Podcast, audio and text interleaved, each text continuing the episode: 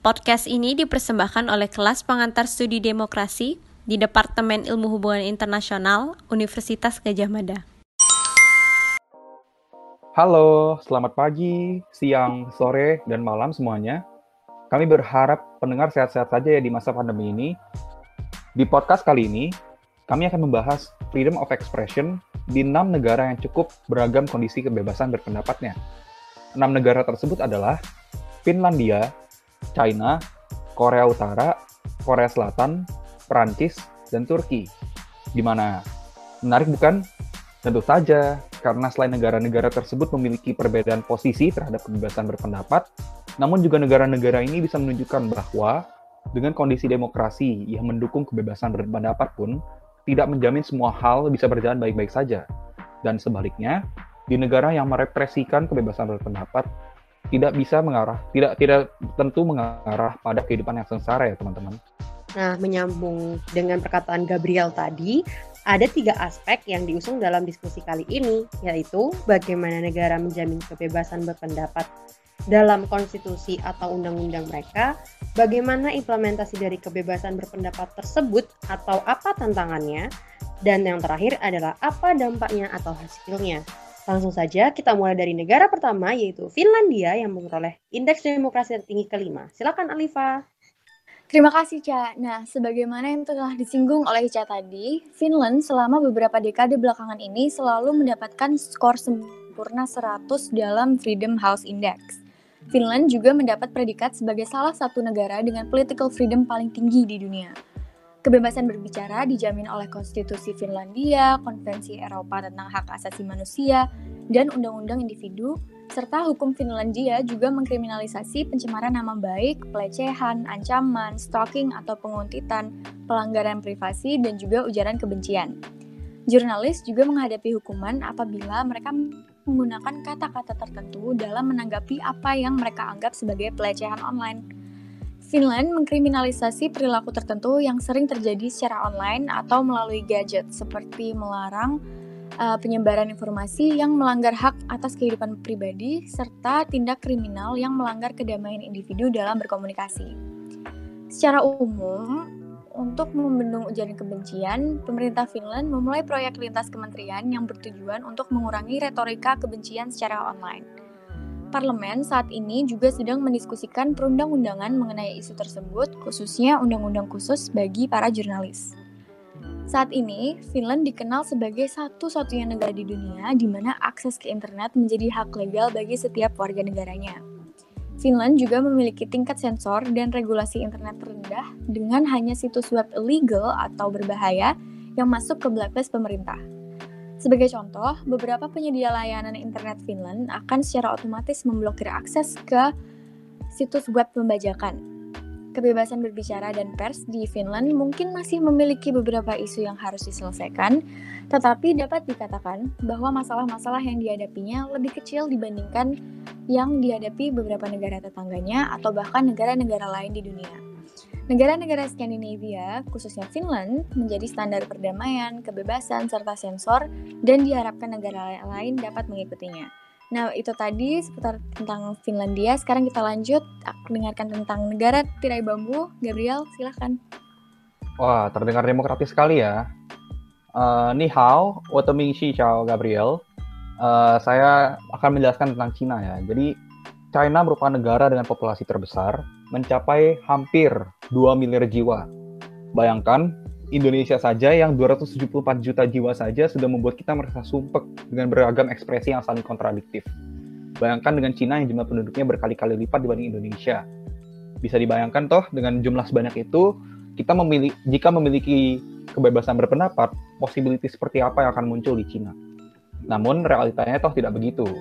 Sejalan dengan pendapat mengenai hubungan antara ukuran atau jumlah populasi dengan demokrasi, yang menyimpulkan bahwa semakin padat penduduk, semakin besar negara, maka semakin sulit terbentuknya demokrasi. Cina menjadi living embodiment terhadap kesimpulan tersebut. Dengan jumlah penduduk yang sangat banyak tersebut, Cina mempraktikkan otoritarianisme yang cukup fatal terhadap masyarakatnya. Pemerintah melakukan intimidasi, persekusi, dan mendiskreditkan pembela HAM dan NGO-NGO bahkan menyerang rumah dan perkantoran mereka. dengan anggota-anggota keluarga dari pembela HAM menjadi subjek terhadap pemantauan polisi dan dibatasi juga pergerakannya. China membatasi informasi yang dapat diakses oleh masyarakat dan membatasi kebebasan berpendapat masyarakatnya. Media-media dari media cetak hingga game online disensor oleh pemerintah, sehingga masyarakat tidak mendapat informasi penuh terhadap beberapa isu, dan dengan menggunakan teknologi yang lebih maju, semakin maju, China menggunakan facial recognition, big data, dan berbagai teknologi artificial intelligence yang memantau dan mengontrol masyarakat. Belakangan, dengan pandemi COVID-19 yang semakin mewabah di dunia saat ini, China meningkatkan intensitas dari surveillance tersebut dengan justifikasi melakukan tracking terhadap kontak dan suspek COVID-19. Dikhawatirkan, hak-hak terhadap ranah privat bagi masyarakat China semakin terbelakang dengan berbagai pemantauan oleh pemerintah yang menggunakan teknologi mumpuni. Bahkan, belakangan ini sedang muncul draft regulasi yang mengusul terbentuknya social credit system di mana rencananya dibentuk semacam kredit sosial seperti di Black Mirror yang mana masyarakat akan memiliki tambahan poin jika memiliki kontribusi sosial tertentu dan poin reduksi jika melakukan pelanggaran tertentu.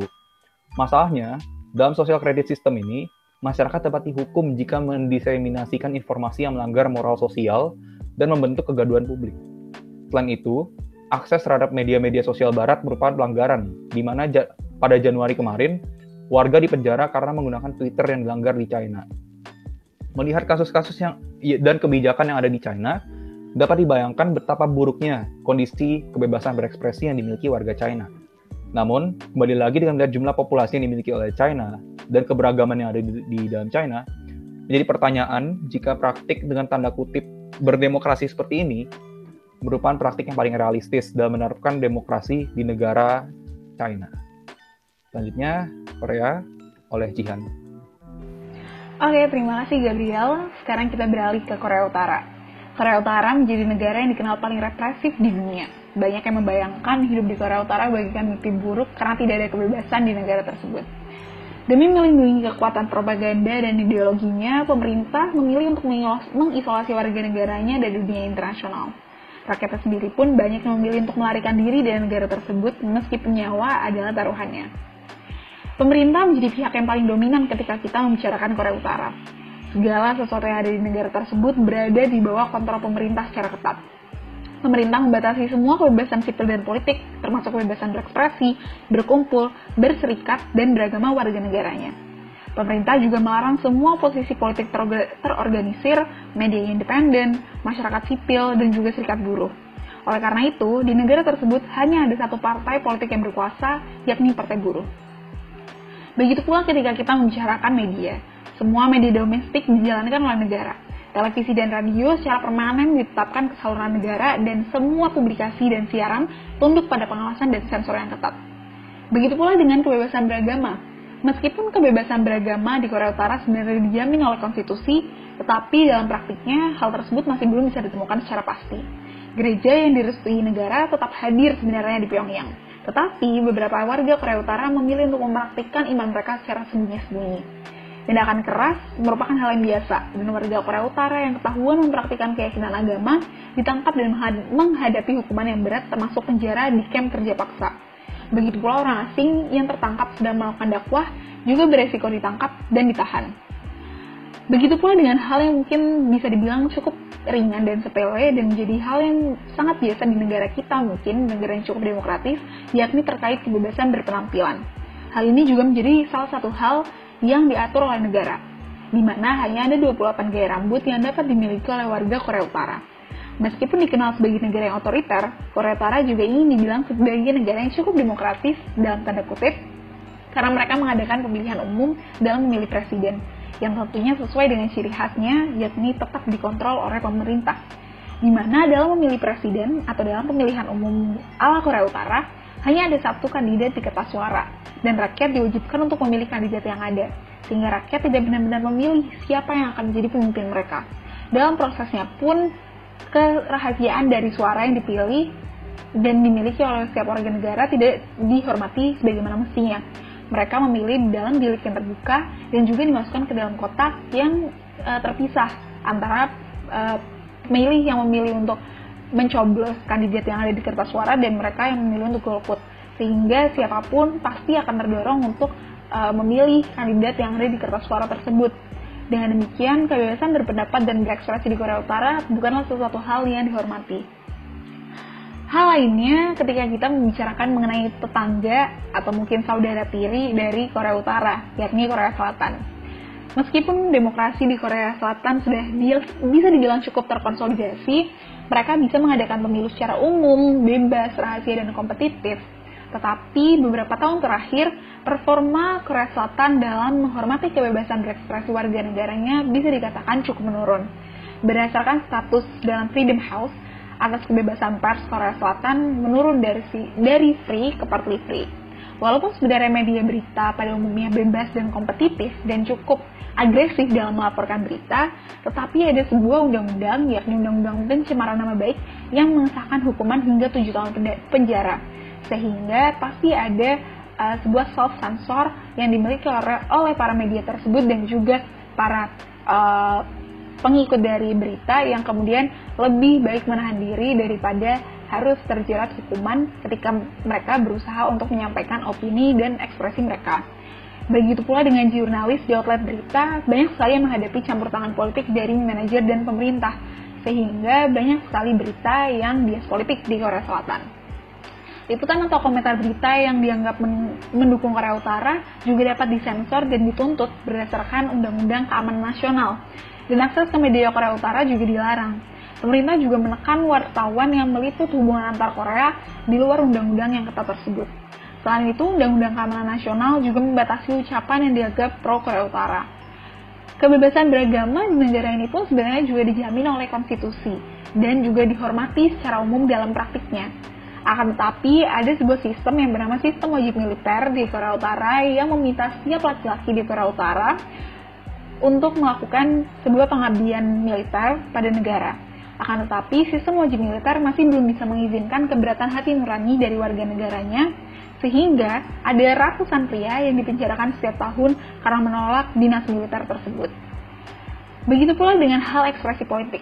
Walaupun sebenarnya pemerintah pada umumnya sudah menghormati hal tersebut, akan tetapi pemerintah juga memiliki aparat pengawasan yang kuat yang bertugas untuk mengawasi bagaimana uh, komunikasi pribadi dan data pribadi dari warga Korea Selatan dalam uh, komunikasinya sehari-hari. Hal ini dilakukan melalui kewenangan National Intelligence Service atau Badan Intelijen Nasional milik Korea Selatan. Selain itu, pemerintah juga bisa dikatakan cukup agresif dalam menanggapi kritik publik terkait kebijakan mereka. Sehingga kadang sering kali warga Korea Selatan memilih untuk bungkam atau uh, lebih banyak berpikir ketika mereka hendak mengutarakan ekspresi dan opini mereka. Dengan kata lain, meskipun demokrasi di Korea Selatan sudah cukup terkonsolidasi, akan tetapi ada banyak konstitusi seperti Undang-Undang Pencemaran Nama Baik yang mungkin serupa dengan Undang-Undang ITE di Indonesia, dan juga ada juga Undang-Undang uh, Keamanan Nasional yang bisa kemudian uh, membatasi beberapa kebebasan opini dan ekspresi dari warga Korea Selatan. Nah, sekarang kita beralih ke negara yang saat ini sedang panas-panasnya, yakni Prancis. Silahkan Elsie. Oke, terima kasih Jihan. Um, bonjour à tous. Selanjutnya kita akan membahas negara Prancis yang di akhir tahun 2020 ini sedang menjadi pembicaraan hangat di media internasional dan internet maaf dan nasional nih. Di mana saat ini Presiden Macron sedang diserang karena pendapatnya mengenai kebebasan berekspresi dianggap tidak menghormati kelompok-kelompok tertentu yang dalam kasus ini populasi muslim di sana atau bahkan seluruh dunia. Kebebasan berekspresi di Prancis dijamin dalam deklarasi HAM tahun 1789, tepatnya pada artikel 10 dan 11 yang mengatur bahwa setiap orang berhak untuk memiliki pendapat dan untuk menerima serta menyampaikan informasi dan gagasan tanpa campur tangan otoritas publik dan tanpa memandang batas negara. Sedangkan kebebasan beragama tertulis dalam konstitusi tahun 1958 bahwa terlepas dari latar belakang, ras, dan agama, mereka dijamin akan diperlakukan secara setara dengan menghormati masing-masing kepercayaan. Tapi nampaknya kesetaraan ini menjadi hal yang belum terlaksana di Perancis. Prancis merupakan salah satu negara yang dalam satu dekade terakhir ini sedang gencar-gencarnya melawan aksi terorisme yang sering terjadi di negara mereka, seperti kasus penyerangan di Notre Dame tahun 2017 serta pengeboman di Lyon tahun 2019 yang dihubungkan erat dengan ISIS. Nah, dilihat dari data demokrasi dari Freedom House, nilai demokrasi Prancis nampaknya mengalami, mengalami penurunan dari tahun 2010 dengan skor 96 dan terus menurun hingga menjadi 90 di tahun 2019. Penurunan ini salah satunya dipengaruhi oleh freedom of net atau kebebasan yang berkaitan dengan uh, berekspresi di media online ternyata mendapatkan skor 24 dari 40 karena adanya violation of user right yang dimaksudkan negara untuk mengawasi dan mencegah adanya propaganda terorisme secara online dan target utamanya adalah para aktivis HAM dan hak digital. Nah, usaha pemerintah ini untuk mengontrol privasi warga negaranya justru membuat stigma uh, bagi populasi muslim dan membuat adanya Islamofobia di sana. Oke, implementasi kebebasan berekspresi di Prancis itu saat ini mungkin dapat dilihat dari kasus penyerangan yang menyebabkan tiga orang korban di Nice ya. Um, saya ingin menjelaskan bahwa uh, Macron itu pendukung dari sekularisme, yakni melalui praktik laicite yang telah menjadi pilar demokrasi dan telah diterapkan pasca revolusi Prancis, yang menyatakan bahwa pemerintah harus dipisahkan maaf pemerintahan harus dipisahkan dengan urusan agama dan organisasi religius. Tapi selama organisasi itu tidak menimbulkan konsekuensi sosial yang buruk ya. Nah, pemahaman laicite ini sendiri memang berdasarkan kebebasan berpikir dan beragama. Tapi kebebasan berekspresi juga ada batasannya. Yaitu tidak bisa disalahgunakan untuk aksi rasisme, antisemitisme, dan dukungan terhadap terorisme maupun aksi kekerasan humaniter lainnya. Nah, dari tiga unsur yaitu kebebasan berekspresi, laicite dan Islam, banyak spekulasi yang muncul di Prancis uh, dari para ahli-ahli bahwa terorisme yang terjadi di sana itu justru uh, sebagai timbal balik dari usaha Prancis sendiri untuk memberantasnya termasuk dampak dari praktik laicite sendiri ya. Karena cara yang digunakan oleh pemerintah itu dianggap kurang sesuai. Misalnya uh, dengan penyebutan terorisme sebagai gerakan separatisme yang membuat populasi muslim merasa tereksklusi dari masyarakat Perancis karena pemerintah juga gagal untuk membentuk ekosistem yang baik bagi umat muslim di sana yang saat ini mencapai 10% dari populasi total. Ditambah lagi uh, pernyataan pemerintah yaitu uh, Presiden Emmanuel Macron yang kemarin sempat mengutarakan stance-nya di pidato 2 Oktober dan melalui Twitternya setelah kasus terorisme 29 Oktober 2020 seolah-olah mendukung segala bentuk kebebasan berekspresi. Nah, termasuk tulisan dan gambar provokatif karya karikatur Charlie Hebdo yang sering sekali menuai kontroversi dan ketegangan Prancis dengan negara-negara Islam Nah, salah satunya adalah Turki ini yang menjadi korbannya kemarin.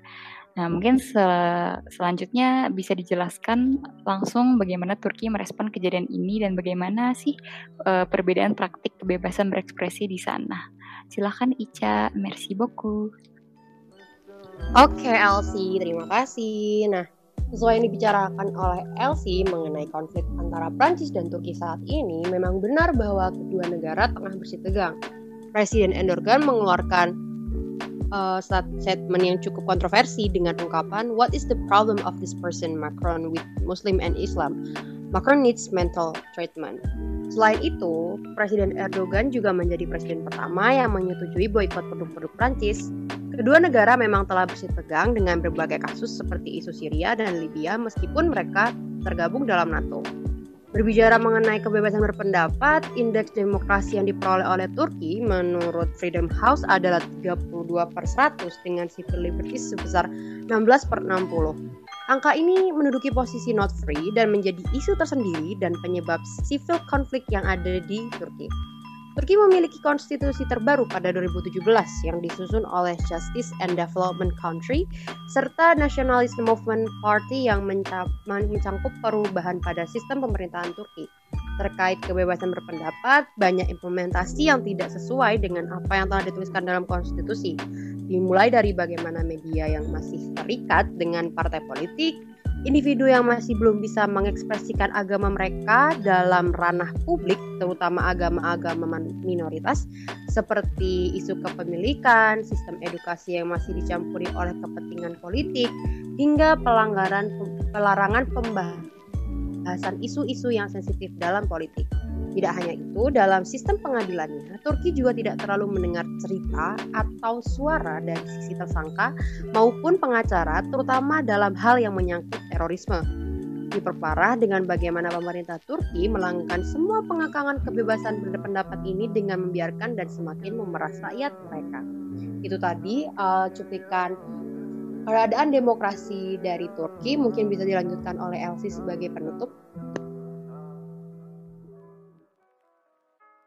Oke, jadi dari pembicaraan yang cukup menarik ya yang telah disampaikan oleh teman-teman saya tadi, dapat disimpulkan bahwa setiap negara memang memiliki tingkat kebebasan berekspresi yang berbeda-beda mulai dari yang sangat ketat dan dibatasi seperti di Korea Utara dan Cina, hingga memiliki nilai sempurna menurut Freedom House seperti Finlandia.